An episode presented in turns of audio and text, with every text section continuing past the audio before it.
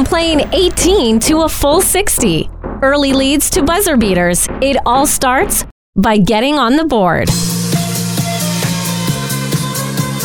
Welcome inside episode 69 of On the Board. And as our good friend Rob Gronkowski likes to say, you know what I mean, baby. Yeah, yeah, I'm Colby McKee. On the line, Mr. Corey Pakoskis is here. Yeah, episode 69. Nice. Very nice, very nice. I like it a lot. No Lance, surprisingly. No Lance tonight. Uh, do you want to fill in the listeners on, on where Mr. Dahl is? He's God, he's he's doing some poker. I don't know how much money he's going to win at the end of it, but he's he's on on pace to, to win a little bit. Yeah, he Doing was saying well for himself. he was saying in the group chat that uh, he apologizes first off that he couldn't make it tonight. He feels really terrible, and uh, he's in like a hundred and eight thousand dollar tournament or something, and. Yeah. He's supposed to make it to the, the next round, which will be on Saturday. So if you're listening to this uh, on or before Saturday, you can uh, find him on Twitch. He'll be streaming that one live at Lance Dahl. So a little plug for our boy, uh, but not too much because we got some stuff to talk about. Lots on the docket in the sports world on the last little while. We'll start things off at the Masters, a tradition unlike any other, and uh, it feels like we were just talking about the Masters like yesterday, which kind of we were because this was like six months ago. They had the tournament in uh, October, early November when DJ won uh, in spectacular fashion. But this year, uh, 2021, Hideki Matsuyama is your winner. Uh, he's the first major winner by a male in Japan's history. And uh, I was going to talk with Lance about Yeah. this. Yeah, that's a that's a good one. Good job, Hideki. That's that's a good Yeah. golf clap. I was going to talk with Lance about this, but uh, watching major tournaments with him in the field, he always seems like a guy who's right on the cusp. He's kind of in it on the Friday and the Saturday, but he just hasn't come close. You know that top five, top ten finish until Sunday. Yeah, no, I haven't. Uh, I haven't been watching too much golf, but um, so is he like? I got. I want to Google a little bit about him. So, how long has he kind of been in this upper tier? And I'm guessing this is kind of the first major tournament that he's he's won. I believe so. I, I think he, he's kind of been uh, around. I'd say the last five ish years, if I'm not mistaken. He was really good as a, as an amateur, uh, coming up through the Yeah. ranks, and uh, I believe this is his first major, if I'm not mistaken. But like I said, he's just kind of been around. Uh, a good while, and he's really performed well. He just hasn't performed at the upper echelon like guys like Dustin Johnson and Rory McIlroy and Tiger, and just like the the names of the upper elite that you know and love. Uh, this guy has been just kind of just below that tier, like really, really consistent, but just not to the upper echelon. And it was really nice to see him uh, play so well, especially on Sunday. He had a crazy big lead, and uh, he he ended up being a lot closer than most people thought, all thanks to uh, Xander Schauffele. He came back and had uh, four birdies in a row towards the end of the back nine, and unfortunately for Schauffele, his triple bogey on 16 hit the water and uh, did not do very well for the rest of the tournament. Obviously, he fell out of contention, but like I said, he put a real charge into that leaderboard and uh, made Matsuyama really work for him. Yeah, I had here in my notes that uh, Xander Schauffele had a bad 16, so I, I didn't know quite what that meant, but Yeah. um, so it just things fell apart. Was that on the Sunday that he things kind of fell apart? For That there? was exactly that was Sunday, Oh, and uh, he was in the last pairing as well, if I'm not mistaken. So he uh, he hit water, and he knew right away his, his chances were up in smoke. He was made that big comeback, like I mentioned, had like four straight birdies in a row uh, to really bring the gap closer. And uh, unfortunately for for Xander, he'll have to try again next year. Uh, one guy, Canadian wise, that we were really watching all tournament long was Corey Conners, and he was in it, like I said, all weekend long, finished 10th, and even had an ace on hole number six, which apparently is one of the toughest holes. There's only been five aces in tournament play in Masters history. And now he gets to add his Holy. name to that one. That's pretty cool, hey? Wow, that's yeah. Put uh, put a Canadian in the history books there. Um, yeah, I got to saw, see that. That was I don't know. Whenever a Canadian does something in like a random sport, I don't know. I feel like a little bit more pride. Like, I don't know. If, like Connor McDavid does something cool in hockey, it's like okay, if we dominate that sport. When, when, when Yeah. we do something in golf or like tennis or something like that, it's like yes, let's go. Exactly. Uh, Yeah, no. Um, I was actually I was looking at some of the betting the betting odds before the tournament, and I was like, yeah, I might throw some money around. and one that I was looking at, I was like, I mean, you gotta you gotta smash the money on somebody's hitting an ace. Like you just Yeah. you gotta hope for something like that. But I did not, sadly. No, I think uh, a great bet if you were to to obviously hit that, and I think like for most odds betters, you'd probably bet hole sixteen where Xander had his um, had his triple bogey, but for the most part, that hole, if you really hit it right and the slope goes the way you want, you could you've, you've had an opportunity to hit an ace in years past. I think uh, Louis Oosthuizen had one just if not last year, the year prior. And uh, but for hole number six, for him to get an ace on, only the sixth time in Masters history, that's some big time stuff right there. So shout out Corey Conners. Uh, he'll be in the appearance of the Masters next year with his finish. Uh, rookie though, another young guy in Will Zalatoris, kind of came out of nowhere. At least for me, I, he was not in uh, my golf realm in terms of knowledge, but he finished second overall, solo performance, uh, great all weekend long, including uh, late Sunday. He kind of came back and, and stole that second place spot from Jordan Spieth. Jordan had it for a majority of the tournament. And a fun little note about uh, Will his only two major appearances so far have been a second, which was on Sunday, and a sixth place finish. Not too shabby for the young man. Wow, yeah. So I got Lance to send me a little bit of a of a text Hmm. from about the Masters, just because I was like, I don't know much. What what what would you say? So Yeah, for sure. That uh, Zalatoris was ranked like top forty coming in and was just completely slept on by the media Okay. and everybody. Like you know, like obviously with the finish that he had, of course he was. So.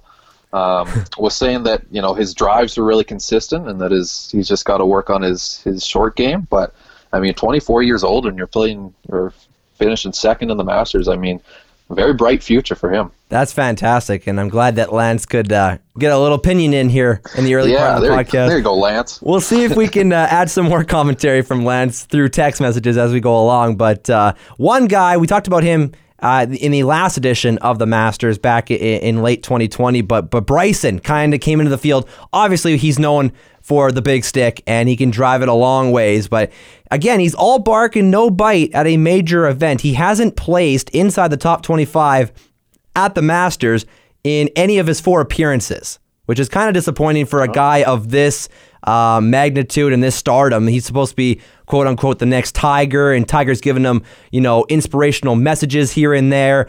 Um, and he was in the tournament this weekend. He was eight over through all the par three holes.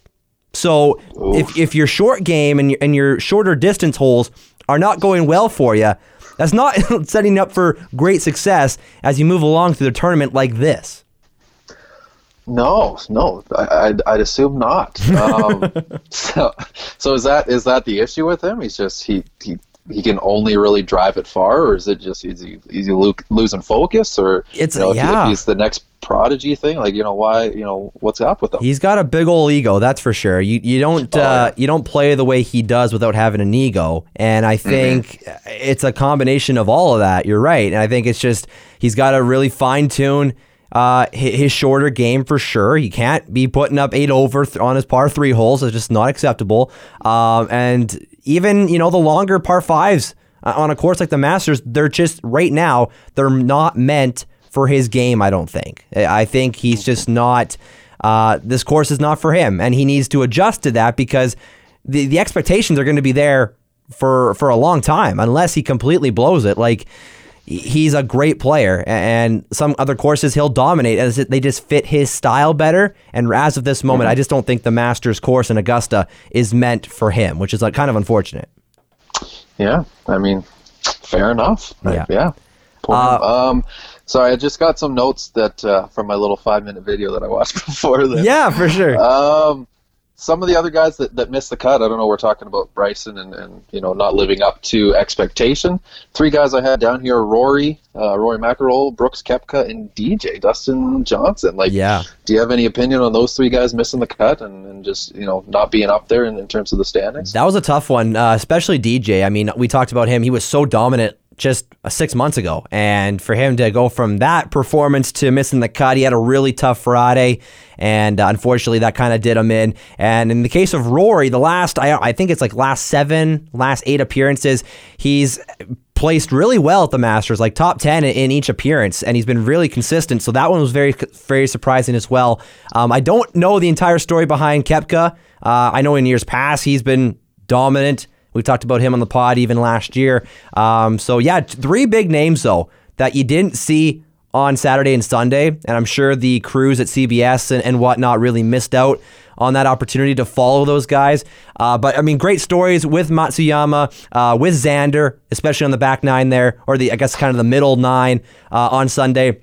The rookie, you know, in Will Zalatoris, obviously Corey was in the mix uh, in terms of a Canadian. So a lot of different angles still that they were able to capture on the broadcast, and, and that was still good to see. But yeah, three big names not making the cut at a Masters, that's definitely headlines. Yeah, and I think as an outside viewer like myself, I mean, I you know, it's nice when when the Tiger Woods win and you know the Rory McIlroys or McIlroys win, but I mean when names come up that you've never heard of, that that it brings its own attraction to to golf, right? Right. Like even you know through this podcast, I mean, just just listening to some of these names and these storylines and the guys that you know haven't won anything before, and then all of a sudden they're winning the Masters. Like I mean, it, brings a different excitement to the game. Hundred percent. And I mean, uh, you kind of look at these young guys. Even I think it was Cameron Smith is the name uh, from six months ago when he placed like top three. He was hitting them out of out of the woods, and he was his short game last year in the last year's tournament was insane. And then kind of to translate that story into Will Zalatoris's run this year, uh, that's you know great to see the younger guys like those two continue to grow, and you hope they don't kind of turn into the guy I'm thinking of off top of my head is Rickie Fowler, and I haven't heard a lot of Rickie in in a few years, and that's kind of disappointing because again he was a young hot shot, you know, with the hats and the and the bright colors and whatnot. And he, like I said, he hasn't had a lot of major success. Uh, definitely not the Masters, and rarely anywhere else. So you hope that these young guys can grow from their experiences and not, you know, have the flip side of a guy like Rickie Fowler, where not a lot of people are no, talking about his name right now. Yeah, geez, that's a name that I haven't heard in a while. It's like, been a while, yeah. Obviously not being in golf in a while, but like, yeah, I, that, I, that name completely escaped my mind when it came to golf for sure.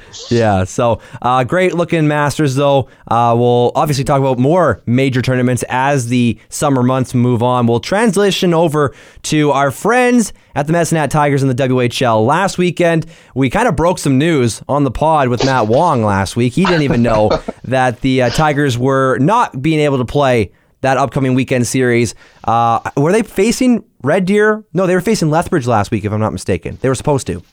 Yeah, I think they're scheduled to play Lethbridge, and then yeah, Lethbridge. They just re redid the schedule a little bit, and Lethbridge played Red Deer for the weekend. Right. So uh, now the schedule quirks have worked out where this upcoming weekend and the following weekend, we're playing six straight games against the Red Deer Rebels. So uh, we'll get to know those folks very, very well over the next little while. Uh, in the standings, whatever the standings decide they are this year, uh, we still sit well behind the Edmonton Oil Kings in this uh, Central Division, uh, which is obviously not surprising. We've talked about that. Edmonton is a powerhouse. They should be going for a title this year, which unfortunately doesn't look like there will be a title uh, to to capture. We'll talk about that if we want to in a little bit. But uh, you have here in the notes here halfway through the season, any surprises, storylines? I think we can start with with Cowboy Clayton, at least on my end. Uh, I did not expect the offensive output that Cowboy is putting up and, and really leading not only the Tigers D corps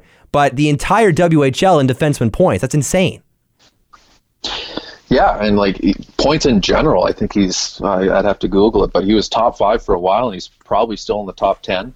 Um, yeah, just you know, there's certain D-men that come through WHL organizations, and you're like, yeah, when they get 19, 20, they might be point per game, um, but I don't think anybody picked this guy hmm. as being almost two points per game, right? At least to start out a season. So he's been a, a great, great story. Um, I think we've talked about it about him every time. He's, yeah. he's, you know every every weekend he's playing, he's doing something, getting points or you know producing in some other way.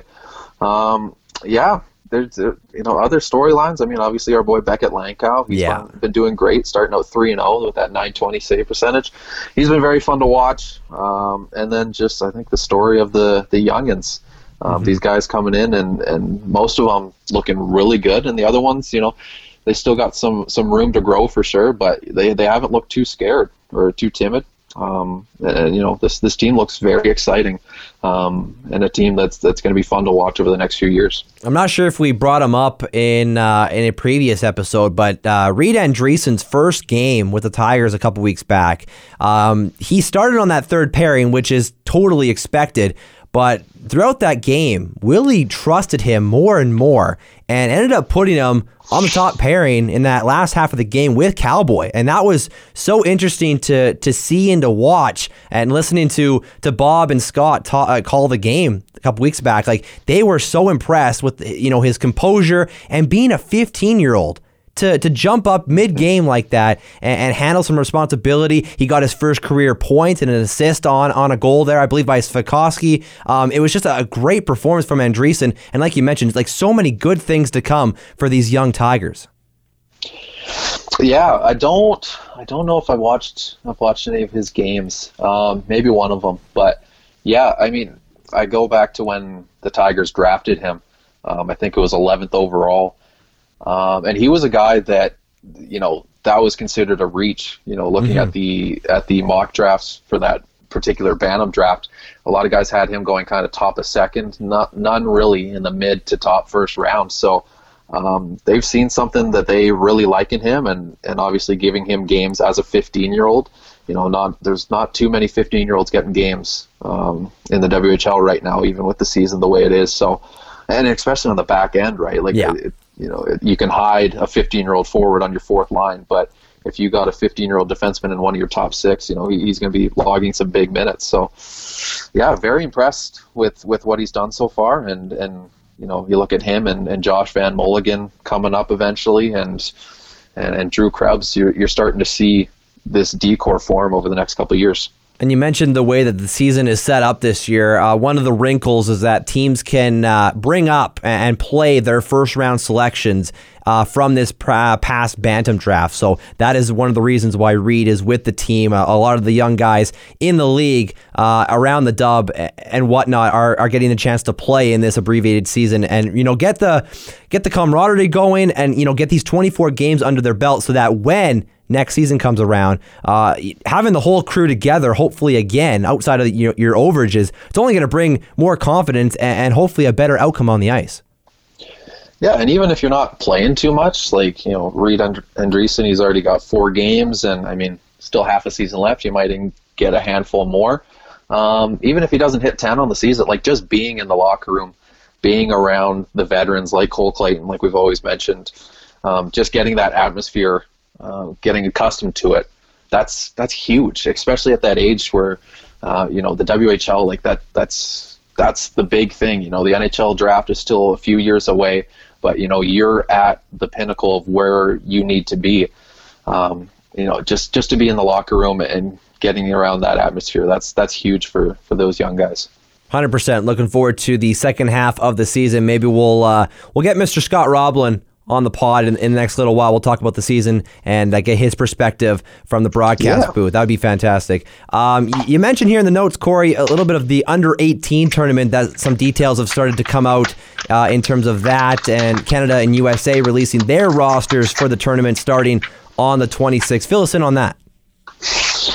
Yeah, so um, the U18 tournament is happening in Texas at the end of the month. I think the the 26th it starts. So um, interesting tournament this year um, because uh, usually the U18, this particular U18 tournament, um, the other countries usually bring their best. The Americans will bring their best players. They'll bring their um, their junior development players. Um, but the Canadians never rarely bring their best players because it's during the WHL playoffs. So or during the CHL playoffs, I should say. Um, so if there's you know a good 17 year old, but they're still in the playoffs when this tournament is happening, the teams won't loan them. So um, and similar to the Ivan Hlinka, Canada will send their best team because it's in the summer, but the U.S. won't send their junior development players.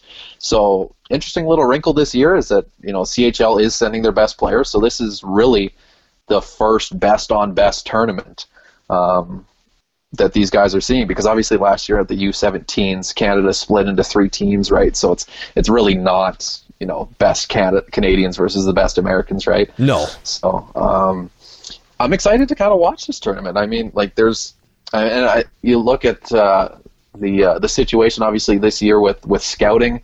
Um, a lot of NHL teams haven't been able to see these draft eligible players as much as they'd like to, not only in person, just like over video because there hasn't been many games. Now, all these guys, all the best players that are going to be eligible for this draft, um, they're in one tournament and one two week long tournament. So it's going to be some some pretty exciting hockey. Uh, obviously, a little local tie to everything. Uh, uh Cole Sillinger and uh, Corson Ceulemans is going to be making Team Canada. Uh, Corson is the defenseman. I believe he was playing for Brooks, was I not mistaken in that? Yeah, yeah, he's the kid from Brooks. Yeah, and uh, obviously Perfect. Cole was playing down south. Is, is the Sioux Falls season done? By, right by now? Ooh, that is a good question. Or are they loaning him for this tournament? I think they have to. They would have had to relieve. Him because I think there's probably some other USHL players that are at this tournament, whether it for, be for America or, or anywhere else. So gotcha. I think they, they had to loan. I'm just looking at the uh, the list right now in terms of the the Canadian roster. Obviously, Shane Wright uh, is a name that people will know. Uh, he's made this list. Connor Bedard. Um, you want to you you want to bring up that point you mentioned in the group chat there, Corey, about potentially Bedard making the World Juniors this year? I mean, like really? Shane Wright almost did it last year, right? Yeah. So, like, because he got the invite to camp, and I think if if the like the amount of first rounders that were in play that, mm-hmm. that Canada eventually iced on the team, like, I mean, it was just a tough team to make, but I mean, next year, I, I, I don't know. I, it, it's just it's a good question. I mean, if he can, I mean, if he can be a point per game player and an effective player at this tournament, I think I think why not, right? Like, Mm, I don't know. Yeah, well, we'll see if he shows out even more than he's already done. Uh, we we didn't mention it earlier, but his season in the in the Regina bubble has come to an end uh, due to the unfortunate passing of his grandfather. Uh, he's left the team uh, to go back home to BC. So uh, all the best to the Bedard family. That is very sad, of course, and uh, what a way to to go out scoring the game winner there in his final game in Regina. That was quite a sight, and um, yeah, just watching him in the games that he did play, just unbelievable talent, and he is definitely ready for a full season next year. Very much looking forward to that. Yeah, that's going to be crazy. And he's only going to be 16. Like, Insane. there's still two more of those things. Insane. I, I, don't know what to expect. Um, I, I, I can't say I expected what's been going on this season. So, um, yeah, I, like, I mean, we, we talk about um, like 18 year olds and 19 year olds being lent to the AHL yeah. a, a, few podcasts ago. Like, do they start making exceptions where they let Bedard get drafted a year early? Like, you might have to for the sake of the rest of the WHL. Like, oh my God. Son of a gun. That would be insane. Um, another guy that anyway. you, you can listen to or remember by name is, uh, what's his name? Dylan Guenther from Edmonton as well. He's made this team. Yep. Uh, he's a, a, star for the Oil Kings. And uh, one guy that I, I I'm looking at right now. I'm looking at his face, and it's Chase Stillman. He's a forward. Okay. Is he not Cory Stillman's son, formerly of the Tampa Bay Lightning? I, I think he is. Yeah. Yeah, that's crazy too. I, I remember Cory Stillman winning a cup with Tampa in 04 against my Flames, and now his son is playing in this U18 tournament. That's insane. Yeah. Um, I think he plays for the Sudbury Wolves out there in the OHL. Well, yeah. I think he actually he's over in Denmark um, for this season because the OHL is not going. But he's right. he's a he's a top prospect, and he put on a, a good U U seventeen with Team White last season. But that's interesting. Yeah. Um, do you have the notes pulled up? I do have the notes pulled up. Yes. All right. Uh, I, I, want you to look at some of the name, U.S. names that I put down there. I, I need you to pick a favorite because oh. I've been looking on social media, and it's just when when USA released the roster today, everybody's like, "Geez, like half of these kids are got to be on the team, all all name team. All name like, team. There are some very good hockey names there." And oh. I remember a few from from last year at the U17s, but I mean Rutger McGroarty. That's the one that's staring me right in the face. It's got to be oh Rutger. That is a perfect name. Red Yeah, Savage Sa- sounds like a, a TV character. Yep. Um, Caden and Burko is fun to say. Burko. yep. Um, Chaz Lucius. Yep. He sounds That's- like a he- WWE wrestler. yeah. I don't yeah, know. that's that's good. He's he's freaking good. I think he's like Yeah. the top forward on the team. I've I've heard his name definitely. Uh, Dylan Duke is it any relation to Reid Duke?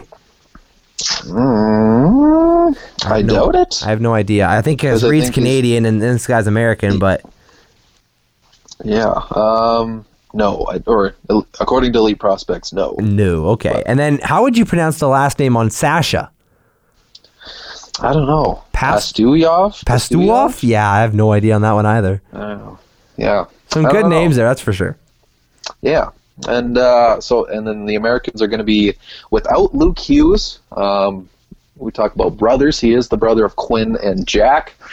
Um, yeah, he's. I think he's he's kind of a top five projected pick for this upcoming draft. Um, very solid defenseman. People are saying that he he's not quite like Quinn. He doesn't have quite the offensive touch, but he's definitely a lot more two way. You know, a little bit of a bigger body. Um, so Americans are going to be missing him. Um, yeah, I don't know. That's excited. insane. The the bloodlines of the Hughes, like they're they're basically the reverse Staals in the fact that there's now two defensive prospects in in the Hughes and one forward, whereas the Staals had two forwards and one defenseman. Yeah, yeah, and yeah, and then there's the fourth one, Jared. That Oh didn't right. really amount to much. Sorry, I only I only remember the three. I'm, my apologies, Jared. That that was my bad. no, I think he uh, he had an all right CHL career. I think in the O, Mm-hmm. but just I think, and then when um, Jordan and Eric were in Carolina, I think they called Jared up um, Oh, to yeah. play some games in the NHL on their line, and it just didn't click. Like, Oh, no. You think with you think they they maybe set up their brother to try and give him a little bit of an NHL career, but no, did not work. The fact that they got him to the show, though, like that's the pull of the Staals, like for sure. Mm. He probably didn't deserve it.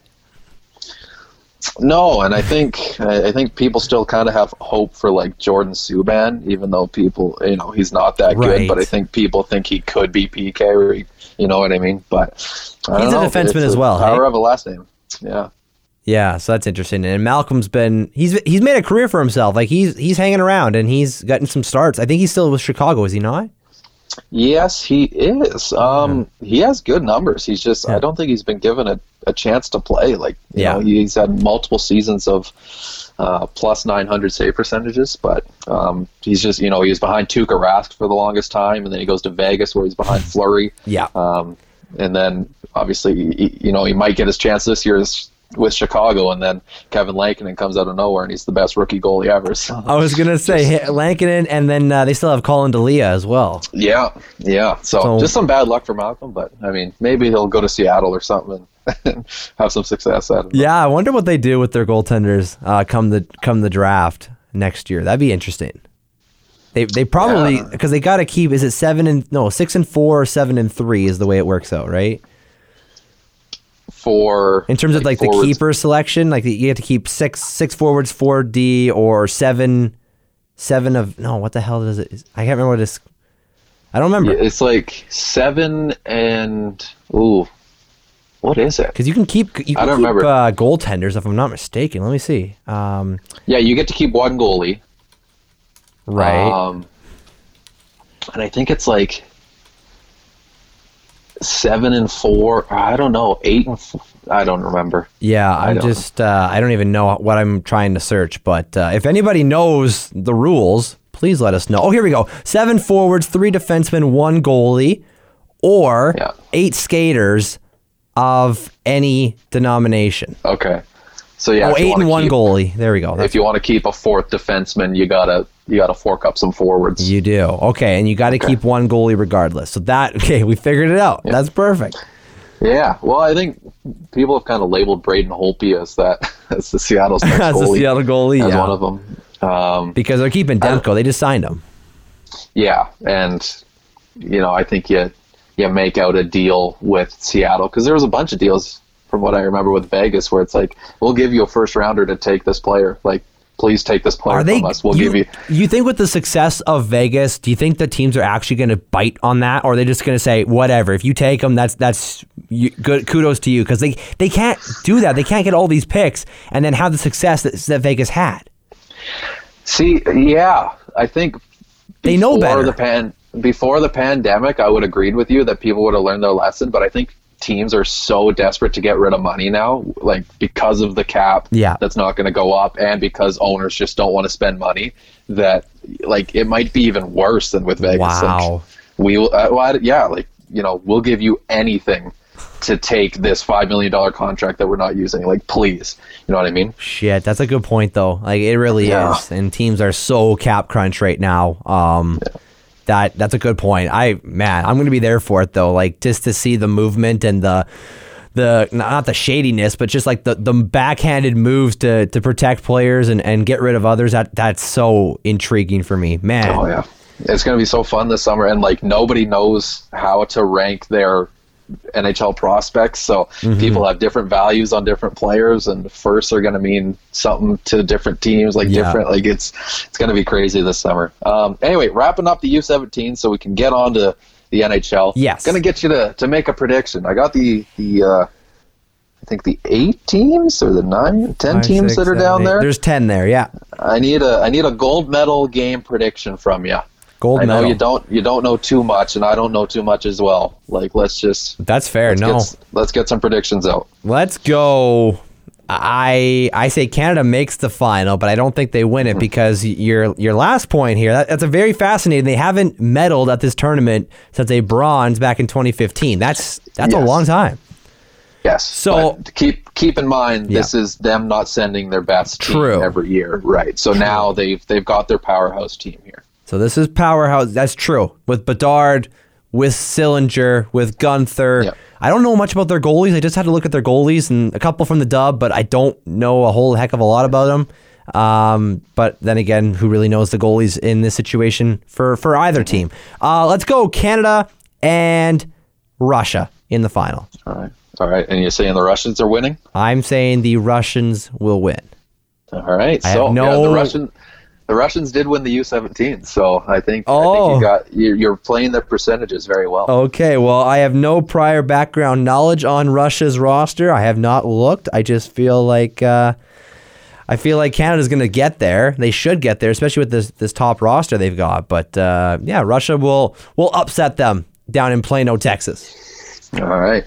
I like it. All right, I you're appreciate- feeling you're feeling Russian. All right. Everybody's Russian. Uh, we we need Lance's alter ego tonight. We really do. we do. Um, I'm gonna quickly text Lance. Okay, U8 U18 final gold medal final prediction. Um, I we'll will get give that in a mine. second. I think uh, I think Canada does make it. I got to go with my home country, but Mm-hmm. I think the home country makes it as well. Mm. And they looked very good. Um, and I know they. I, I watched a lot of games where USA was playing Canada, and Canada was obviously a third of what their um, what their team is Right. um, in the in the U17s.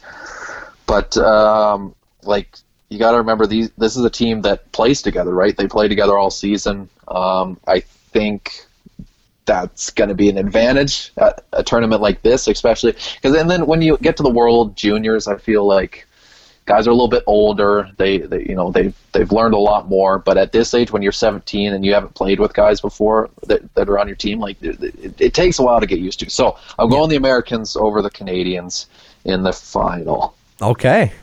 That is also a good pick. I mean, it's hard to not argue with the U.S. So you're right. They're they're home, and uh, their roster is just as stacked with uh, uh, with players as Canadians. So that's very interesting to see. Uh, I guess we'll wait on Lance's. Hey, we'll probably get to that. Maybe we can go to the NHL. yeah, yeah, yeah.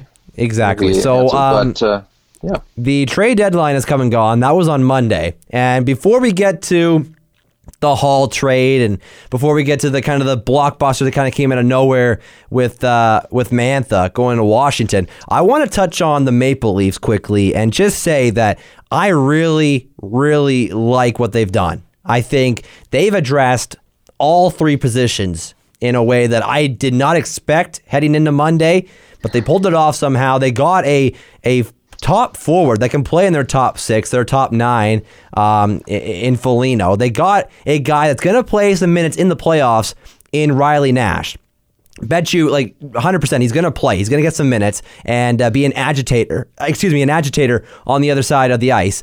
Um, they got Ben Hutton for a pretty good deal, and then they got Rittich uh, from Calgary at another great deal. They got rid of all their picks. That was the the plan all along. Dubas wasn't trading uh, Robertson or Amirov or any of those kind of highly touted prospects. They were willing to give up picks, and that's exactly what they did. And this is the ultimate all in for the Maple Leafs this year. I'm very much looking forward to the playoffs. Yeah, they they kept their eyes off the the shiny, you know, nice looking assets like Taylor Hall and uh, well, I guess it was really just Taylor Hall, if I'm being honest. Or I guess Anthony Mantha was on the market as well, but they uh, they went for what they needed. Um, they got a little bit grittier, which is something that this team has lacked for a long time, and and they got depth. Um, you know, I think back to the play-in series last year when Jake Muzzin went down, mm-hmm. um, and they had to put in Marty Marincin. and Marty Marincin as your seventh defenseman going in to a game five is not going to win you a Stanley Cup. Nope. no. So um, to get a guy like even Ben Hutton, they're just they're just rounding out their depth. Um, their rainy day, they're they're getting their rainy day assets. They're getting everybody in a line. Like this team, you know, I, I don't know if anybody in the North can beat them. Yeah. As much as Lance wants to say about, uh, you know, as high as he is on Montreal. Um, but and I think once they get past those two rounds in the North and they get into that Final Four, you know, there there are they've already beaten their Dragons. They've already you know they've yeah. already gotten past that ultimate first round that they've had such struggles with. Um, and I think they just ride that momentum. They, they keep that confidence. They're young. That, that confidence is going to play even bigger, and they, they might go all the way.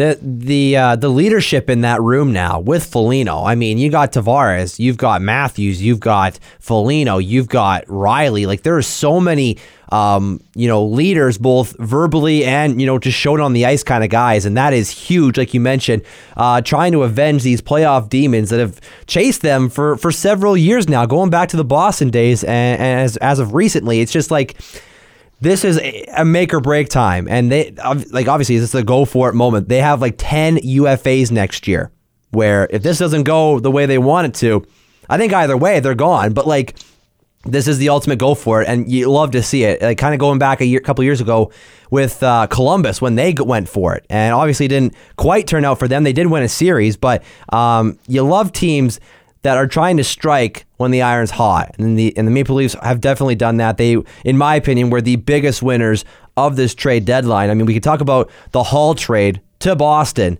uh, along with Curtis Lazar, which a lot of Buffalo Sabres fans were more upset with Lazar being traded than Hall going.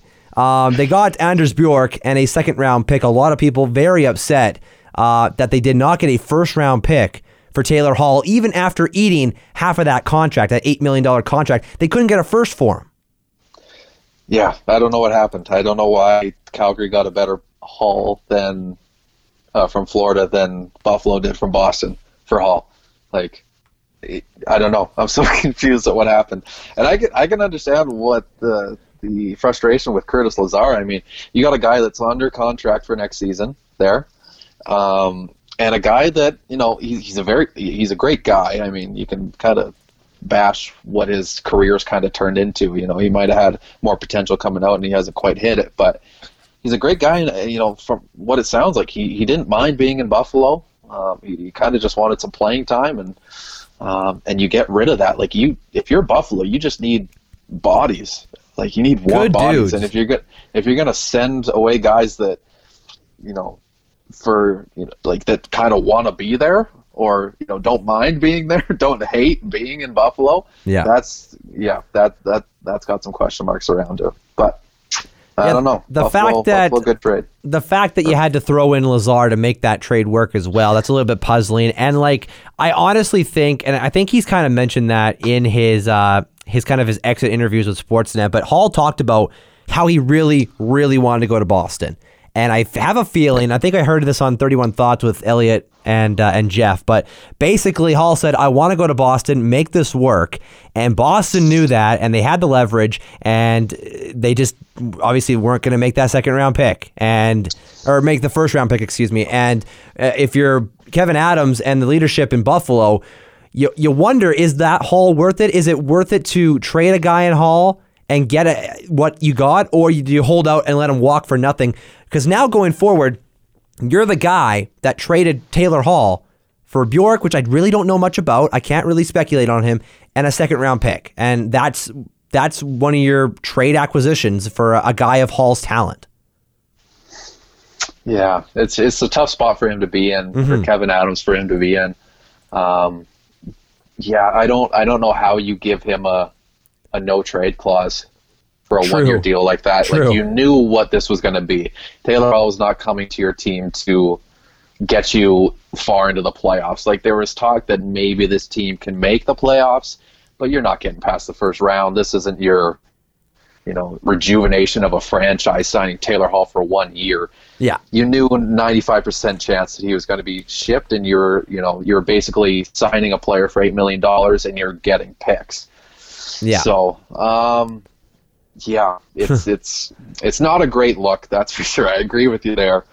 Um and i mean so be it. Like with with taylor hall like i i don't know how you don't milk that to the last couple hours of the trade deadline and you know you know at least put hall's feet to the fire and be like i'm not moving with boston but i have this trade with colorado. Yeah. Um, you St. know, Louis We're or- getting a good haul. In, yeah, insert any name here that Yeah. would give you more than a second rounder, right? Yeah. Um, and, you know, I don't know. I think they panicked, and I mean, it makes sense because that organization has been panicking for years. but um, yeah, unfortunate, but good for Taylor Hall. I mean, good for Boston too. They they played it very well, and they they have a really good chance of, of getting out of that uh, that Metropolitan Division. The the thing with Hall, this is now a, a trial period. This is a test drive between both the player and the franchise. Hall has said he wants to potentially re-sign in Boston. I think he would love to stay there. Uh, will the money work? That's a different question. And also, I mean, you mentioned they got a great lineup, no doubt about it. But with the injury to Rask, do they really see themselves as a Stanley Cup favorite, a contender in that division and just across the league? Like, can they win with the guys that they've been playing in goal, uh, out, not, notwithstanding the lineup in the defense core that they currently are operating with? Well, I think Rask is coming back soon. Um, but I mean, I, like that division's kind of a toss-up, right? Like, I mean, there's there's a few teams that are bottom feeders for sure, like Buffalo. But you know, of the four teams that make it, like I don't think anybody really has the advantage to get out of there. So um, I think they're just kind of taking their chances. They're seeing. Well, I guess this would have been before, but um, you know, Washington was gonna get or gonna add to the roster they have. You, you saw the Islanders did it beforehand. Um, I think they're just kind of matching what everybody else is doing in their division and, and kind of taking their chances. I mean, it, it really is um, anybody's game or anybody's division there. Yeah, I agree. I mean, we haven't been high on Pittsburgh. We are kind of high on the, on the Islanders, but it's like you said, it, it's anybody's match. And uh, that again, another very interesting race as we head down the stretch toward the playoffs the last four or five weeks. Uh, you mentioned the Calgary trade, uh, trading Sam Bennett to Florida for a second round pick and a, a Finnish prospect, uh, Heineman. And I, Yeah. As a Flames fan, I was sad to see Bennett go. I really thought with the the Sutter change and the regime back, um, Bennett was playing better, and he even talked about how uh, he enjoyed the you know this stretch of play under Daryl Sutter. But obviously, the uh, the cuts were too deep, and he needed to make a change of scenery. So he goes to Florida and joins up with that roster, uh, poised for a playoff push, which is obviously nice for Sam. He's gonna he's we talked about him in the past, and I. Like he's a guy that's gonna elevate his game in the playoffs, and that's a fantastic addition if you're a Florida Panthers fan because um, a prospect and a second round pick, not a huge um, toll to give away for a guy with this playoff pedigree. He's done it for so many playoffs with the Flames in, in recent years. Uh, I think it's a it's a good trade for both parties. Yeah, no, I, I really like it for both. Um, yeah, talking about Florida, I mean, they get a guy. You know, ben, Bennett has said that he wants to kind of crack the top six, but I think for where he's at, I mean, he's going to be on a winning team, and you know whether he's on the third or fourth line. Um, you know, having Barkov and Huberdeau there, he doesn't have to be the guy in the playoffs anymore, right? Yeah. Like it almost seems like in Calgary that you know people were kind of relying on him, and it's like no, that that shouldn't be the situation. So, um, you know, he'll he'll be able to settle into his role a little bit more, at least for this season. You know, whatever his his future looks like there, we'll have to see. But and then on the flame side, I mean, that is as good a haul as you can get Yeah. for for a distressed asset. Uh, you know, I was very surprised to see what they got. Um, obviously, the second round pick, and then uh, Emil Heineman, like he's he's a solid prospect, and, and I wasn't sure when he was drafted, but um, it was literally just last season. So Yeah, he's still exactly. nine- he's still got to turn 20 this year. Um, he's playing in the uh, Swedish Hockey League, so he's up in the, the elite division and 13 points in 43 games. I mean, he, he's a guy, probably a late bloomer. Um, maybe come over to uh, Stockton next season and see what he can do. But like those are two very usable assets for the Flames for a guy that didn't want to be there. Like Yeah. you take that every day. Hundred percent. No, I agree with you, and I think, uh, yeah, it's going to be beneficial down the road when we get to the off season and the summertime when Living has a chance to really examine this roster and figure out what the hell he wants to do because uh, this season has absolutely not gone the way the Flames fans hoped for. Uh, getting Tanev and uh, and Markstrom in the offseason you didn't expect to be sellers at the trade deadline. You're not expecting to trade an asset out the door. You, if anything, you're looking to add, and you're trying to be a a, Washington or a Tampa or a, or an Islanders team and, and try to add towards the playoff push. But the way the season has gone, not the way the Flames fans wanted, and uh, really makes you want to have a good, long, hard look this offseason. I know the cap numbers don't exactly work out. How do you trade uh, a guy in Monahan or a guy in Gaudreau and try to get assets from that? I don't know. That's not what I'm getting paid to do. Uh, but some really difficult decisions may have to come arise uh, over in Flames land. Well, I I ask you as a Flames fan, do you think Treliving makes it to the next season? Like, Oh, I think he's I safe, 100%. I, I do don't. yes, I do. I don't think this has, he didn't give, he didn't give those guys their deals. And I'm not saying that they're actually bad contracts. I think Gaudreau's one of the best in the league. And I think Monahan's, you know, fairly paid as well. But those are your highest price assets uh, alongside Giordano. I don't know what you do about Gio. Uh, he's making a big ticket as well. But I, I think I think the the ownership group and everyone involved in Flames Nation really believe in what Brad's selling. So eh, I think he's going to get another kick of the can with this.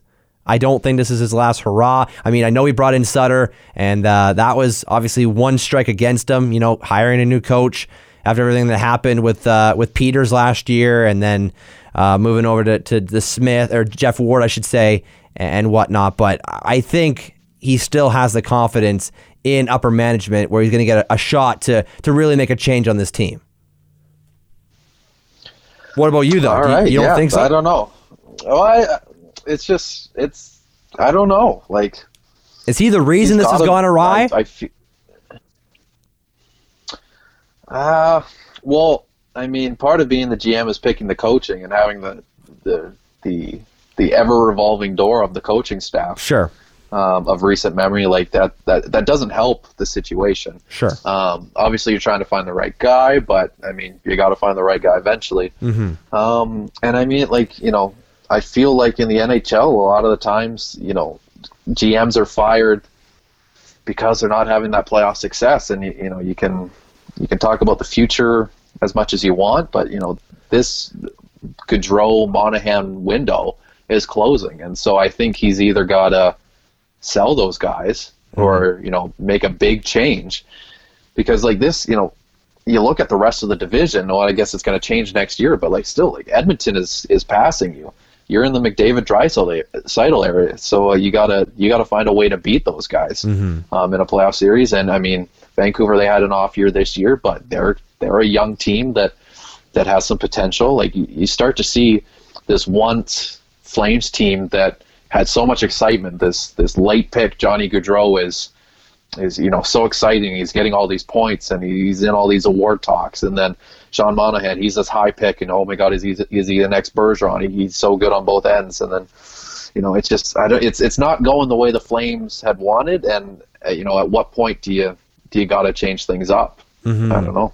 No, it's a good point. I mean, they you brought in Markstrom to settle an ever revolving door that was the goaltender position for several years. Which was which was a great move. Yes, like, it I, I love that move, and I like the Chris Tanev move. Mm-hmm. But you you just hope for more success. Oh, right? 100 Like, percent. Like Yeah. this this last go around, this this era of Flames hockey, like to get into a first or second round, like sure that's that's playoff success, that's getting money in the doors, but with the roster, that that, that defense, the depth of the defensemen in years past, to really waste that away really disappoints me. Like, sure, their forwards are a little bit top heavy, and they've kind of been the last few years, but that defenseman depth from Hanifin to Gio to Brodie to Andersson, they've they've produced such good defensemen. Valimaki, I can go down the list. Like, there's so many mm-hmm. good defensemen, and to, to pile that with you know a lack of playoff success, 100% agree. Like it's just been very tough to watch as a Flames fan.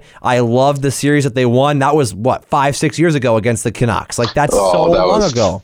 That was amazing. As yeah, so I because I grew up on the West Coast and I Right. I didn't like the the Canucks. And I was like, I was I was in the middle of a musical theater production one night, and we're getting as we're coming off stage. Me and my buddies are getting live updates from from the game, and they're Canucks fans and I'm Flames fans. And oh my god, it was it was a great night. I uh, I watched. I think it was well, the last game of the series was a game five, game six, where uh, Bennett scored the game winner. I watched that at a at a college house party of all things in Lethbridge, Ooh. Alberta. Um, that was a that was a trip. Like that was a good time, and uh, to celebrate the Flames winning the series made that night even more special. So that was a lot of fun. Um, Awesome. but other than that, like you said, it's been a very long road uh, for playoff success for the Flames, and this this move and and you know moves to follow are going to lay the foundation for probably the next era of Flames. I don't think I think this timeline with Gaudreau and Monahan is closed. You trade a guy in Bennett. I mean, you got Tkachuk and you got Lindholm, but it's just not enough. I don't think it's enough, and you gotta, you know, figure some shit out. And I I 100% agree with you, Corey. Like they gotta, Treliving's got to do something in this offseason. He cannot stay pat with what he's got. Yeah, and I'm just I'm like I'm looking at the team. Like, have they not drafted very well recently? I mean, like Dillon Wow. Dubé is a guy that stands out. That you know, a late first that turned into quite a good player. But mm-hmm. I guess I don't know. Rasmus Andersson's good. Juuso Valimaki, maybe I don't know. I'm gonna take back my statement. But it just seems like they need more.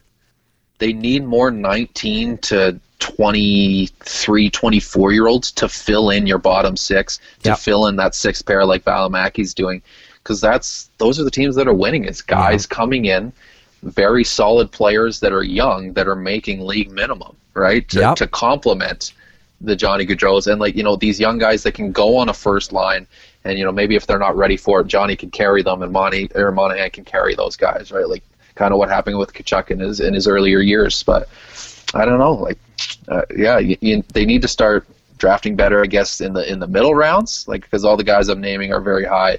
I think Valimaki was a first, Dubé was a first, uh, Tkachuk was a first, I believe. Yeah. Um, Like Mangiapane was a fourth or a fifth. Dubé Dubé was a second. yeah, that's right. Dubé was a second. Um, Mangiapane, good pick. So Yeah. I don't know. Like I feel like we're talking about a good team that's not good.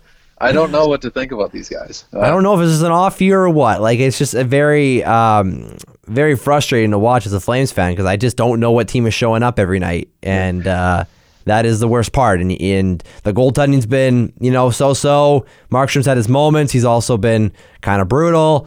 And uh, the defense have been what it was, and the forwards aren't scoring enough. And Tkachuk hasn't pl- been his agitating self outside of a uh, one game against Toronto early in the season. Like it's just been a weird year for Flames fans. So I'm looking forward to this season being over. Looking forward towards um, maybe a potential um, first round, maybe if they can get past Montreal, which I know Lance they're doesn't. hot. Lance doesn't want to see that, but uh, that would be interesting because I mean they get they get pummeled against Toronto. I don't think they would be that close. And I'm a Flames fan. Yeah, no, if they played Toronto, that would be that would be tough for them to get out of the first round. Yeah. But I mean, if they get there, I mean, that that's probably a win for this Oh season. my god, that'd be a huge win. Are you kidding me? You lose like Um, five or seven games against Ottawa, and then you go and win a first round series against Toronto, the team that you're supposed to win the cup against. Like that'd be insane. Yeah. Yeah, you can dream. You, you definitely can dream. can dream. Okay, we'll quickly go around the rest of the trades. We spent way too much time Yep. on the Flames, but uh, the big Oh one that kind of came out of nowhere was the uh, Mantha trade from Detroit to Washington for Jakub Vrana, Richard Panik, a first and a second round pick. Uh, from all accounts, Mantha was in the doghouse of Detroit, and Vrana was in the doghouse of Washington, and uh, that made for a interesting pair of players to be traded for one another. Uh, you take the contract of Panik, and that was probably worth a pick, and then. Uh, you know, the, the trade in general looks very nice. Uh, if, if you're a fan of the Capitals, because I mean, Mantha scored in his first game. Vrana's also scored tonight, so you can't really uh, complain there. But uh, for a team in Detroit, where outside of guys like Mo Seider and Dylan Larkin and uh, their their really young rookie in Raymond, they just drafted last year. There's not a lot of untouchables on this Red Wings roster, and uh, for Mantha, that was a good price to pay if you're Washington. Yeah, I've seen a lot of criticism towards Washington for this because I think most people are kind of seeing Mantha and Vrana as a wash. Like those two are very, very solid players, and they're you know they're obviously play different games, but um, people were saying that you know Vrana's skill level is right there with Mantha. So what is Washington doing, adding you know Panik and a and a first and a second? But um, I think um, Mantha's contract is what you're really paying those first for. That cost certainty. Um, on an expiring deal. He is an RFA, I believe, but um, with Mantha, I mean, he's got three more years after this one, all under six million dollars. So um, I think that's what you're spending the first and the second on, is that you're getting a good player, but you're also getting them at a good deal for a few years after this. Um, so that's going to be huge for the Capitals, and you know you don't know how much Ovi's got left in the tank. You don't know how much Backstrom's got in the tank. You got to start planning for this team that's going to hover around Kuznetsov in a few years here. So um, I think Math, Math is going to be a good complementary piece for Washington, and then obviously Detroit got a bunch of assets and a, and a really good player that's going to help them in their future. So I, I think it's a good deal for both. Uh, they're they're telling a story on Thirty One Thoughts that uh, Elliot was talking with a, a player within the Boston organization, and they were talking about in the draft year between uh, Pastrnak and Vrana. They were both in the same draft year, and obviously one went higher in Vrana, and Pastrnak fell to 22. But Pastrnak was injured in this, like I think it was an under 18 tournament, and they really showcased Vrana, and he had a great tournament. He was scoring a lot of goals, and that obviously elevated his draft stock. Where I mean, both are supposed to be elite goal scorers. Pastrnak has done that so far in his early career, and Vrana hasn't quite yet. But uh, just the skill level of both those guys in comparison to a guy in Mantha where uh, the goal scoring is absolutely there. He he ripped it up in junior for Quebec. Uh, the foot speed's always been questionable. His size is definitely tantalizing. Um, he's just a very interesting guy, and if it could all come together for Mantha, I think he could be an absolute monster for a team. And he kind of showed flashes with Detroit but it just wasn't all together, and it could be the you know the sum of the parts as well in Detroit. But uh, I like the change of scenery for Mantha, and if- you're a Detroit fan, the haul you got, you got Vrana, a very very good prospect and a young guy you can kind of build around with the speed of Larkin. I like that a lot, and you take the contract of Panik, and you get a couple picks as well, and it just kind of shows to me that Steve Yzerman believes that this rebuild of Detroit is going to take a little bit longer than anticipated. Yeah, I mean, you'd like to start building around Larkin and Mantha, but and I think they they kind of had an opportunity to do it over the past couple years, but it hasn't quite amounted to what they wanted to do. So um, it looked like Yzerman was, you know, maybe trying to build off the team that he got, but I think he just realized that, you know, I kind of got to do this do this rebuild by myself here and, and, and kind of have a reset, sell off our top players when we can. So getting rid of Mantha, I mean, that's huge. And Yeah. you mentioned that he could, he could be a beast for Washington. Like we haven't seen this guy in the playoffs. True. Um, you see what Tom Wilson can do in a playoff series. Um, you see what Josh Anderson can do in a playoff series. I mean, like I think he's got the body to do that. um, I'll be really interested to see what he can do in an NHL playoffs. What about a guy like Johan Larson? Or sorry, Johan Franzen, I should say. Oh, Back in the day of the Detroit era, like that was uh, that was a guy, Thomas Holmstrom, like those type of guys that can play in front of the net and uh, you know get do, do do the dirty work. Like that would be uh, a great spot to have Mantha in front of the net. Uh, you know, tipping uh, shots from Ovi from the point and whatnot. Like that'd be that'd be awesome to watch. Mm-hmm. That'd be a great role for him. So I guess yeah, we'll, we'll have to see what, what he can do in Washington, and he'll be given all the opportunities on those top on those top two lines. Do you like what the Islanders did? You know, uh, replacing the injured Anders Lee with uh, Palmieri and Zajac from uh, New Jersey Devils. Obviously, uh, Lou Lamoriello, GM of the Islanders, has some ties with Zajac. I think that's a huge reason why that was part of the trade. Uh, but for Palmieri, he was one of the top targets on this trade deadline. And, uh, you know, for the, the Devils, they got a first, a fourth, and a couple young guys and prospects for this kind of bigger deal that came just before the deadline there last week. Uh, I, I like what the Islanders did. Do you as well? Yeah. Um, there was talk that Lamoriello was trying to get Zajac in Toronto. Um, that just didn't work with the cap. But yeah, Zajac is one of Lam- guys.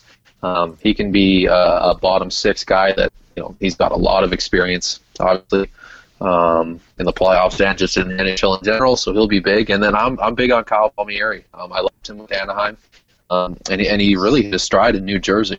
Um, he, he put up a bunch of points over a couple of those seasons, and he's just a good two way fo- forward that I think is just gonna he's gonna fit perfectly with the Islanders, who is just full full of guys that can play offense and defense. Right, like they're they're very much a team that that uh, they uh, they worry about their own zone first, and then they progress everybody up to the offense. So. Um, I think it's a good move. They had to replace Anders Lee. Um, they really didn't have an option. They had to go mm-hmm. out and get a top six guy, and I think Palmieri was a was a great choice.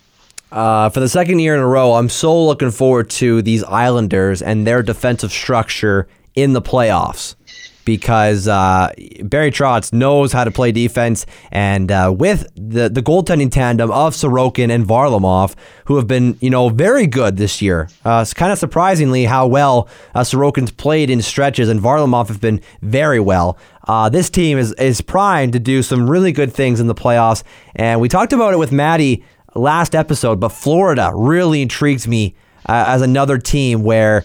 Um, they did they actually I can't remember did they make I guess they made the, the deal for Bennett I should say. I was gonna say they didn't make any crazy big deals but they added another guy in Bennett. Like um, this firepower with uh, with Florida and the goaltending tandem we talked about and their defense has been very very underrated. Two teams in that East that I'm so looking forward to watching the playoffs is the Islanders and the Panthers.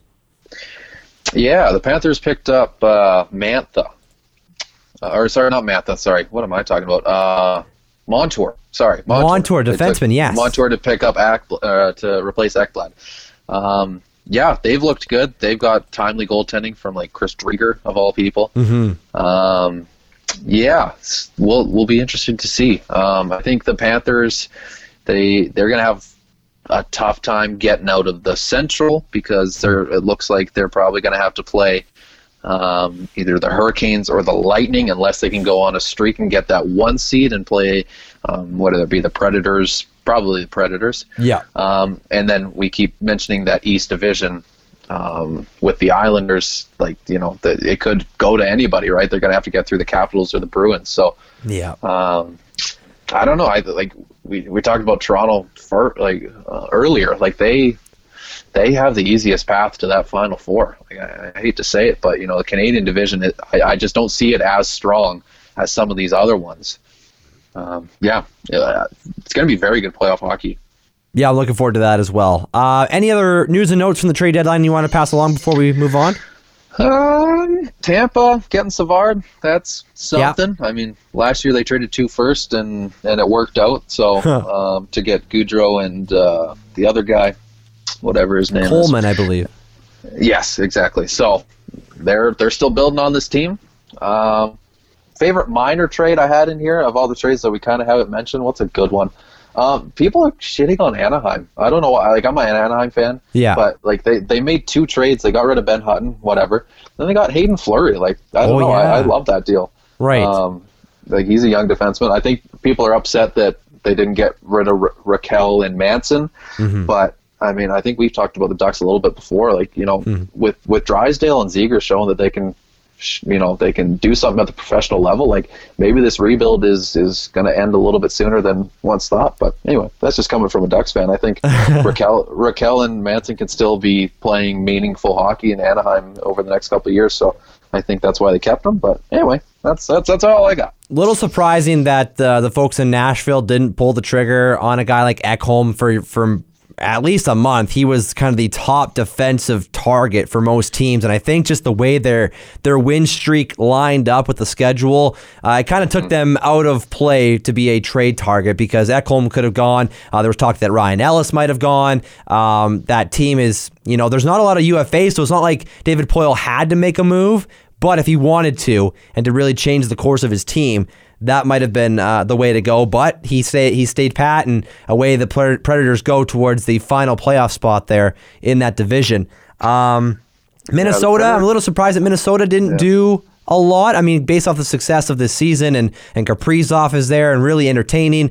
Uh, a little surprised that Minnesota didn't really pull the trigger on anything big.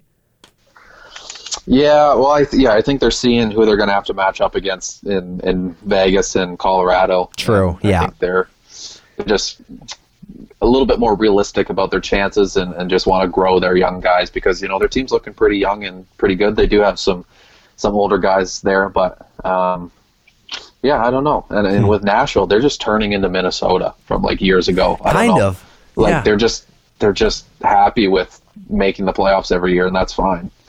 Like I, I don't know. They to like Ekholm's value is only going to diminish, and they could have gotten a first plus probably. I think so. Because I bet you, because you, you saw what Tampa got, gave up for Savard, and I think Ekholm's probably a better defenseman. So I don't know. Like they're just they're sticking with their guys, and their guys aren't very good, and they're not going to get past the first round. So anyway, The guys are not very good. No, that's No. uh it's such a it's such a stark comparison to their Stanley Cup final run. Like that team, that city was just ablaze during that run and now it seems like an afterthought. Like that was ages ago, it feels like, and it was only like maybe three, four years ago. Like not that a lot of time has changed, but this roster and this the expectations around it have completely diminished.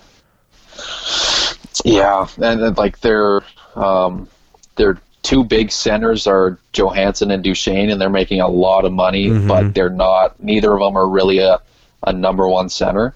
No. Um, so they, they have a lot of money tied up on guys that aren't star caliber. And you know, Roman Josi's a great defenseman. They got a lot of money in him. Yep. Um, and then their their team is just kind of meh after that. Well, I mean, it's only going to take a guy like Askarov to come and save them, though, right?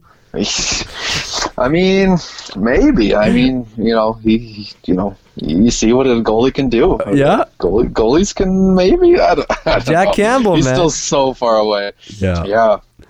Uh, okay, well, we'll move things over to the uh, NBA side of things quickly as we wrap up, you know, the back half of this podcast. Uh, Luka Doncic's game winner last night. I know you caught it, Corey. You're not the biggest NBA fan, uh, albeit, but that three, the little flick in the wrist, and it just kind of goes in Oh, off of one foot. Like that was insane to watch. Hey, Yeah, um, it's I don't know. There's something about basketball when when they do like amazing athletic plays. It just it Yeah. hits different. It's, it's when guys that are upper six feet can contort, or what's the word I'm Contort, looking for? yeah. Contort. You got it. Contort. Jesus, I'm drunk. um, they can contort their body and just throw up a ball. Like and, and, and it, it just splashes it like that's Yeah. that's nuts. It's it's amazing to watch. No, it's so good, and the the Mavericks sit seventh in the Western Conference right now, so they are uh, in the top half of the play-in tournament. Something that Luka's been a little bit critical of the last week or so. He doesn't really see a point in it. Um, I mean, the executives and the folks in the NBA upper brass are going to say, "Well, more money, more games. This is all a, a win-win in our book." So they're not going to. I don't think they're going to get rid of it because it's a lot of entertaining fun. But uh, I can kind of see Luka's side and playing extra games just to play in a playoff series in the first round. I kind of understand that, but uh, they're not going to get rid of it anyways. Uh, a team that could provide an upset in round one. I really like the Mavs if they were to get out of this play-in bubble. Whoever they would face, I think it's the Pelicans uh, in the number ten spot. Like That would be interesting. And they could provide a scare, I think, to a, to an LA team or a, a Suns or a Jazz, a, a, team that doesn't have a lot of uh, playoff experience. Luka was there last year against the Clippers and had a fantastic series. Obviously, they didn't win; they lost in six games to the Clippers. But uh, Mavs, interesting team there in the West. Uh, we'll remain to see what happens there. Another team in the West that uh, suffered a big loss just the other night. The Denver Nuggets, they made the trade at the deadline for Aaron Gordon, uh, teaming up with Michael Porter Jr. and uh, and Jokic and see what that team could do. And one of those guys was was Kitchener's finest, Jamal Murray from Canada. Yeah. He tears his left ACL, just coming back from a, a right knee injury, and that is terrible news for the Nuggets. Uh, you know, their spot in the Western Conference is probably secure. That's nothing nothing to worry about. But I just this was their year to really challenge with the LA teams. And I just I really feel like this has really significantly hindered that opportunity. Yeah, that that takes the wind right out of your sails when when one of your top players goes out. Um, yeah, that that sucks. And is that gonna because uh, you know I don't know how the how do the Olympics works and, and the qualifying. Like, what does that mean for Canada basketball? Is he going to be missing anything important there too? That's a great point. And uh, they're supposed to be playing last year. They were supposed to be playing their play-in tournament for the Olympics to Tokyo uh, over in Victoria. That obviously got postponed to this year. So that is still a go okay. as of right now for Victoria. But uh, with this timeline, that basically takes him out of Canada basketball as well. And that's an even bigger loss for Canadian fans. So that is um, massive, and that really sucks. And I hope all the best for Murray. Hope he can come back next year, uh, bigger, better than ever. But uh, yeah, for Nuggets fans, big oof on that one, and hopefully guys like Porter Jr. can step up even more, and Gordon can start to play like he did in Orlando. He might have to play like he did in Orlando um, in more of a scoring role, but they're trying to sign, I believe it's Austin Rivers, a guard. Uh, to, to kind of supplement those minutes as well. It's going to be a team effort in terms of the backcourt. Their their forwards are stacked with Jokic and Porter and Gordon, but uh, the backcourt's now going to be hurting a little bit. So uh, rough go for the Nuggets. Uh, kind of news that broke early this morning Another guy that got traded at the trade deadline, LaMarcus Aldridge, not a trade, I shouldn't say. It was a buyout opportunity.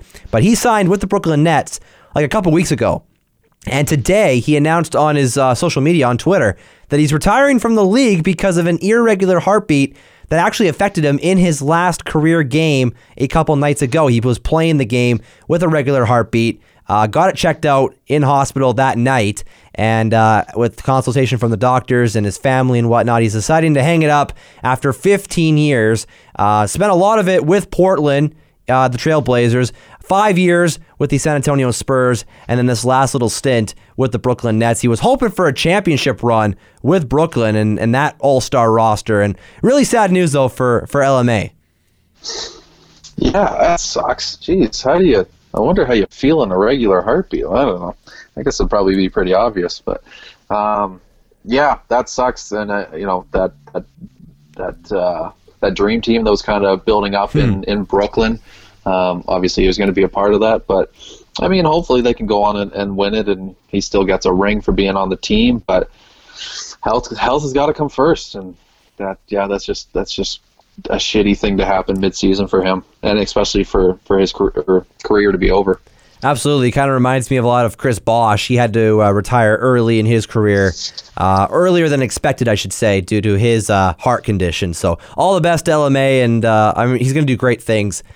Uh, post basketball, that's for sure. Uh, one thing I wanted to bring up to you, Corey. I know you're not the biggest basketball fan, like we mentioned, but in terms of, I found an article today on the score about the best sidekick players in the league today, and uh, they talked about two guys in particular in Khris Middleton with the Bucks playing alongside Giannis, and Jaylen Brown of the Celtics playing alongside a guy in Jayson Tatum. Uh, both are great players, but the one guy I don't know if it's because they uh, don't consider him as a secondary player is Anthony Davis, or vice versa. LeBron, whoever's the the number two in LA. I think either of those guys would probably be ahead of of Jaylen or Chris. Like, wouldn't you think so?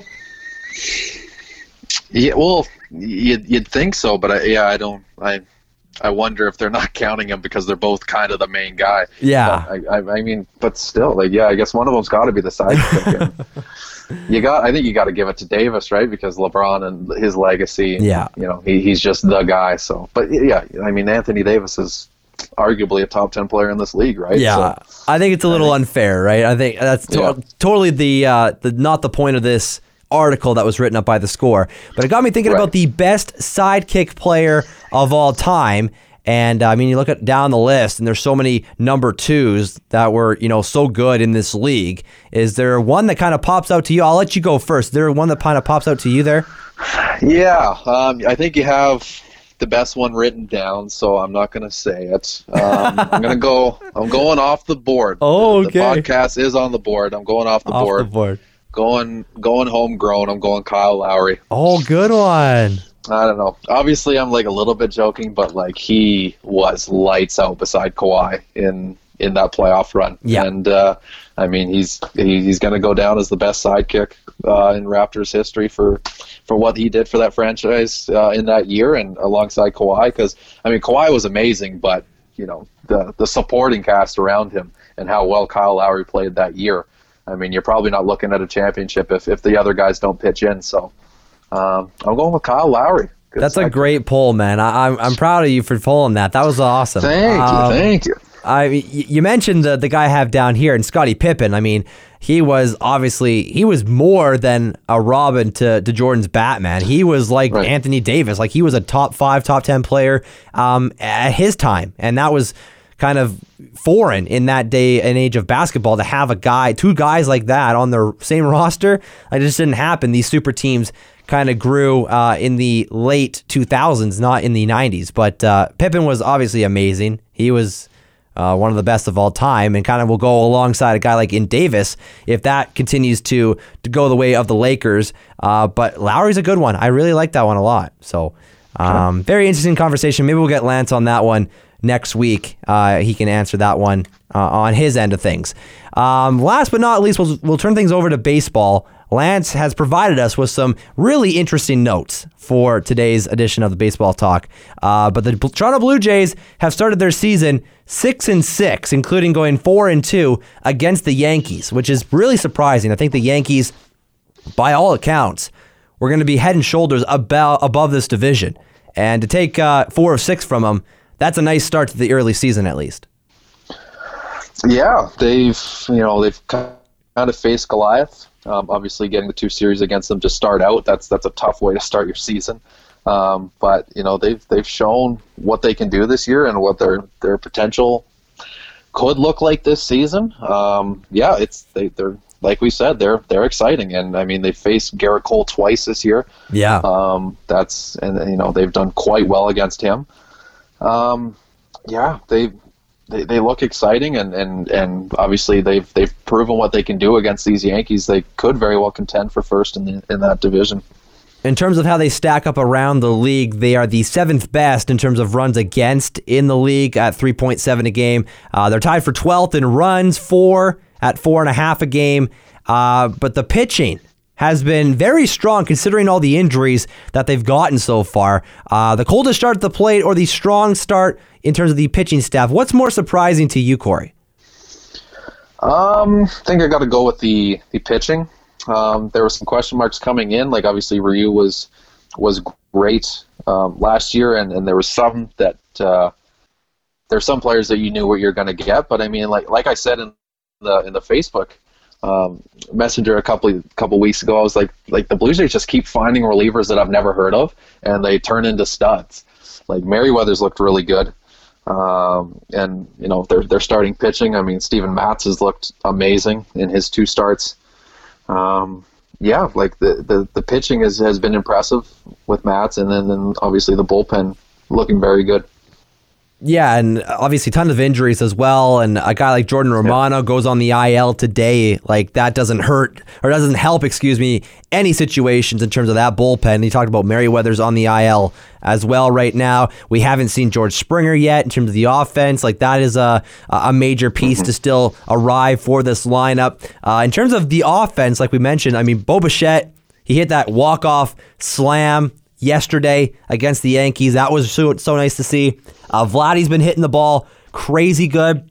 so far this year. Uh, they've obviously been carrying the load in the absence of Springer. And again, just those are the two guys alongside Cavan Biggio that you want to see continue to progress and progress until hopefully an All Star appearance or two. That would be nice. Yeah, for sure. And I think both started out a little, little bit off in his first eight games, and then he turned it right around. Um, which you're going to see with those young guys, obviously. Like you know, baseball is a very up and down sport, and especially for these young guys starting out a season, um, you know, you might not start the way you want, but it, you know, if you're able to come back and put in a really good week after after a rough one, like that's that's the name of the game. So um, you're going to rely those those two are going to be the big guys for the next decade. Um, and so the fact that they've started this year out on the right foot is huge. And I mean, Randall Grichuk has played a great center field. Yeah. Um, when when Springer was picked up, it was almost like he was going to be the guy pushed out of the outfield mm-hmm. um, with Hernandez and Gurriel in the corners, maybe. But he's he's proven that you know he just still deserves to be in this spot, hitting over 300. He's got you know double digit RBIs to start. Like you know, he's looked very good. He's been the guy that's probably impressed me the most, just because you expect what Bichette and uh, Guerrero have done so far. Absolutely, and uh, the Jays themselves are on a nine-game road road trip as we speak tonight. They're uh, playing against the Kansas City Royals, currently losing seven to three in the top of the ah. six as we record here on a Thursday night. Uh, so that'll be not a great way to kickstart the road trip, but I mean, a guy who's been amazing to start the season on that side of the field in Kansas City is Whit Merrifield. I know we talked about him on the uh, the starters Good episode. Pickup. Yeah, I mean, it's great pickup. I, I have him in fantasy as well, so I'm a little bit biased, but um, he's been hitting the cover off the ball and stealing, uh, you know, bases and getting on base as well. Uh, great start for the folks in Kansas City to see Whit Merrifield on a, on an everyday basis. Yeah, he's always just he's he's been a very good five tool player. Um, you know, he's he's always had good stats, good hitting stats. Um, always hitting either low 300s or, or high 200s. Mm-hmm. Um, but you know, the three home runs to start off the season. I mean, I know it's a small sample size, but you know that a little bit of pop. That's something nice to see. Um, yeah, you know, you look at this Royals team who, since their championships, have been kind of irrelevant. Um, you know, now that they got Benintendi and they got a little bit of a better team now, like you know, they they'll start to make some noise in that Central. Definitely didn't expect Whit to hit three home runs already this year. Like, not a guy no. known for his power. I mean, you talk about him being a five-tool player, yes, but uh, this so far in the season is definitely a, a nice surprise, especially for those folks playing fantasy. Uh, another guy that, at least, uh, again, uh, on my biased account, is Byron Buxton with the Minnesota Twins. Uh, another guy hitting the cover off the ball. He's currently injured with a little bit of a hamstring strain, uh, but another guy, at least in fantasy circles, who has been very, very good. Um, and like I mentioned, just hitting the cover off the ball. And the Twins, for for the most part, are are holding their own there in the Central. Yeah. Um, yeah, I got to pull up the Central because I, I I don't know too much about the Central. No, actually, I'm just looking but, myself, but, and they are last place. So I, oh, but, but, not uh, by not by big. There's only a game and a half between first and fifth. So like it's again sm- very very small uh, sample size. Yeah, that's a tight division if the White Sox are at the bottom. There. My goodness, uh, yeah. Tigers are a surprise, but yeah, Byron Buxton. He, I mean, when he was coming up, he was a highly touted prospect, but I mean, I think it was just his speed that in in his fielding that kind of allured people to him. But now, I mean, the Twins are seeing that he he has a he has a bat for himself there. Um, that's exciting. That that's you know he could be one of the better center fielders in the league um, for a long time because he's still he's still got a, a long career ahead of him but the consistency is going to be key, as with all these guys, right? Like uh-huh. that's that's the name of the game. He's had his spurts alongside a lot of young, uh, very talented people, but the consistency is what you know turns the stars into all-time greats. So, yeah, for sure. Yeah. Uh, in terms of the teams and the standings alongside, I know we both have the standings up right now. The Dodgers uh, currently sit 10 and 2. They are in a class of their own. They've been fantastic. Bauer's looked fantastic in his couple starts. Uh, Kershaw as well. Uh, the Red Sox also lead the division there uh, with a 9 and 4 record. That's a little bit surprising. Uh, not seeing the Yankees there. They're 5 and 7, a little bit sputtering at this point. But uh, bigger story so far the Red Sox leading the AL or one of the uh, teams underperforming so far, like the Yankees. The Astros are 500. Uh, the NL East with the Mets sitting at you know number one spot at five and three. That all comes down to uh, win percentage. Unfortunately, at this stage of the game, though. Yeah, um, Red Sox have looked very good. Um, I, I'm, I know Jesse Christensen has been a very big fan of, of their start. Um, big surprise in the AL West. You mentioned the Astros are only six and six, but the fact that the Mariners are leading that division. Yeah. I don't care at what point in the season it is, if they're leading at all, something's weird. Um, they've looked very good. Um, yeah, they, you know, the Mets, they, they got some more games to play, but you'd, you'd expect more out of the Braves. Their five and eight start isn't that great. Um, I mean, we were talking that they were going to be the biggest competition for the Dodgers this season, but Right. not off to the start that they want. Um, and then the NL Central, it's I mean, it's it's the NL Central. I don't know. Yeah, like what's what's the deal with the Reds being first off? Like that is that's a little bit surprising in my books. They're they're a team that's not on that side of the competitive landscape, in my opinion, at least. no, and I mean they got rid of or didn't get rid of, but they don't have Trevor Bauer anymore, No. who was there last season. So that's a huge loss for them.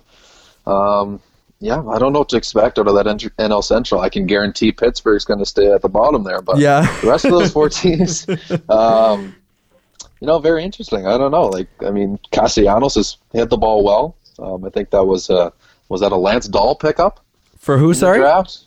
Nick Castellanos for the rest. Yes, he was absolutely. Yeah, he's hitting ball well. He's got four home runs. He's hitting 300 plus. So, yeah, I don't Um, know what to think of that NL Central. I was just looking know. at the uh, Pittsburgh Pirates and their uh, team stats, and, and my dude that I picked up in the starters draft, Ke'Bryan Hayes. Uh, Yep. Let's not shout him out because he's only played two games Oof. of the 12. I'm not sure why they aren't playing him. He's only got five at bats. Uh, not a good good uh, start to the season for Mr. Ke'Bryan Hayes. So that was a, a bit, another big oof on my part in the starters draft. I uh, I need to shout out some of my starter draft picks 'Kay. because Buster Posey is, Oh, is is hitting 286. He's got two bombs. hell yeah. I mean, he, I mean, he, he, he's still got a little bit of, gas in the tank. Yeah. Um, and then Ketel Marte, holy shit! I mean, he hasn't played too many games. I think he's only played six. What's up with him? hit, he's hitting 462. He's got two bombs. like for a, a small guy, I mean, holy, he's just tearing the cover off the ball in Arizona. So Yeah, 12 two hits in six that, games. that I That's want nice. that I want to shout out. Yeah. Hell yeah. Um, that about wraps it up, at least for the baseball side of things. We'll we'll get Lance Dahl back on the pod next week or the next episode. He'll definitely dive more into the baseball side of Well, things with us. There was also a no hitter last night. I mean, I don't know why I didn't have it in the in Yeah, the he missed- but he uh, missed all Carlos that. Rodon, shout out. That was oh, okay. Now, what what's your opinion as a former catcher and the whole situation with uh, the hit by the pitch to to ruin the perfect game? Do you think that the batter, you know, dipped a little too deep to to get that hit or the hit by pitch, or or what's your opinion on that? Um, I haven't seen it honestly. I've, Yeah. I've seen some thumbnails, but I haven't. I haven't actually seen the video, so I have to review. Okay. Um, I will say though, as a catcher, I am very upset with Carlos Rodon because his first move after the last out is to go hug the third baseman. Okay. Are you fucking kidding me? I don't care if he's the la- he got the last out. Like that is disrespectful. Yeah. You hugged you hug the catcher first. Like you were the two that did it. Yeah. Anyways, that's I would my pitcher would not hear the end of it if we threw a no hitter or threw a no hitter and he goes and hugs somebody else first. Anyways, That's the part you get more pissed off at. yeah, and I wanted to ask Lance because he was a former pitcher, and I, wanted, I was gonna be like, who? If if you don't say catcher is the first guy that you go hug, like that's we gotta we gotta talk about something. I here. feel But- like that's for the history of the sport. It's always been that's the embrace that you see 99 times out of 100 is the kit, the pitcher and catcher. Like, Yeah, and like I mean, I I know I have a lot of bias here, but um, I mean a pitcher's no hitter if the catcher's calling the whole game, like that's as much of a no hitter for the catcher too, Mhm. right? Like he's got to make the calls, and um, there's been some games in my career, obviously, where the pitchers have. You know they've dominated games, and I just really have to stick my glove up. But there's been some games where it's like, you know, like the- there's a lot of strategy that goes into the pitchers to to, to beat some top teams. So Yeah. it, it's really a, a a duo thing there. So I was very upset with Carlos last night. Anyway, Goddamn Carlos. Yeah, we'll uh, we'll we'll catch up with resident pitcher Lance Dahl next week and uh, and get Yeah. his takes on the whole uh, post game ritual uh, of hugging the third baseman or hugging the catcher. What do you do? Yes. Oh, also he says Canada, USA in the gold medal. Okay, we got a little- So Chime in. That was a little late there, Lance, but that's okay. yeah, that's all right, Lance. All right. Anything else you want to touch on there, sir, before we head out of here? I don't believe so. I think that's it. That sounds good to me. Thank you so much for downloading, subscribing, however you found the podcast. We greatly appreciate you. We are on Facebook at facebook.com slash on the board podcast. Also on Twitter at on the board pod. You can find us there. Uh, we'll hopefully have an episode for you next week, if not the week after. We'll recap some of the Tigers action and uh, the wild world of sports as we inch closer to the playoffs and uh, all that fun jazz that come along with it. For Corey Bakoskis, Colby McKee, signing off. We'll talk to you next time. Thanks for listening to On the Board. Subscribe now on your favorite podcast platform and find us on Facebook at facebook.com slash on the board podcast. Yes! Yes!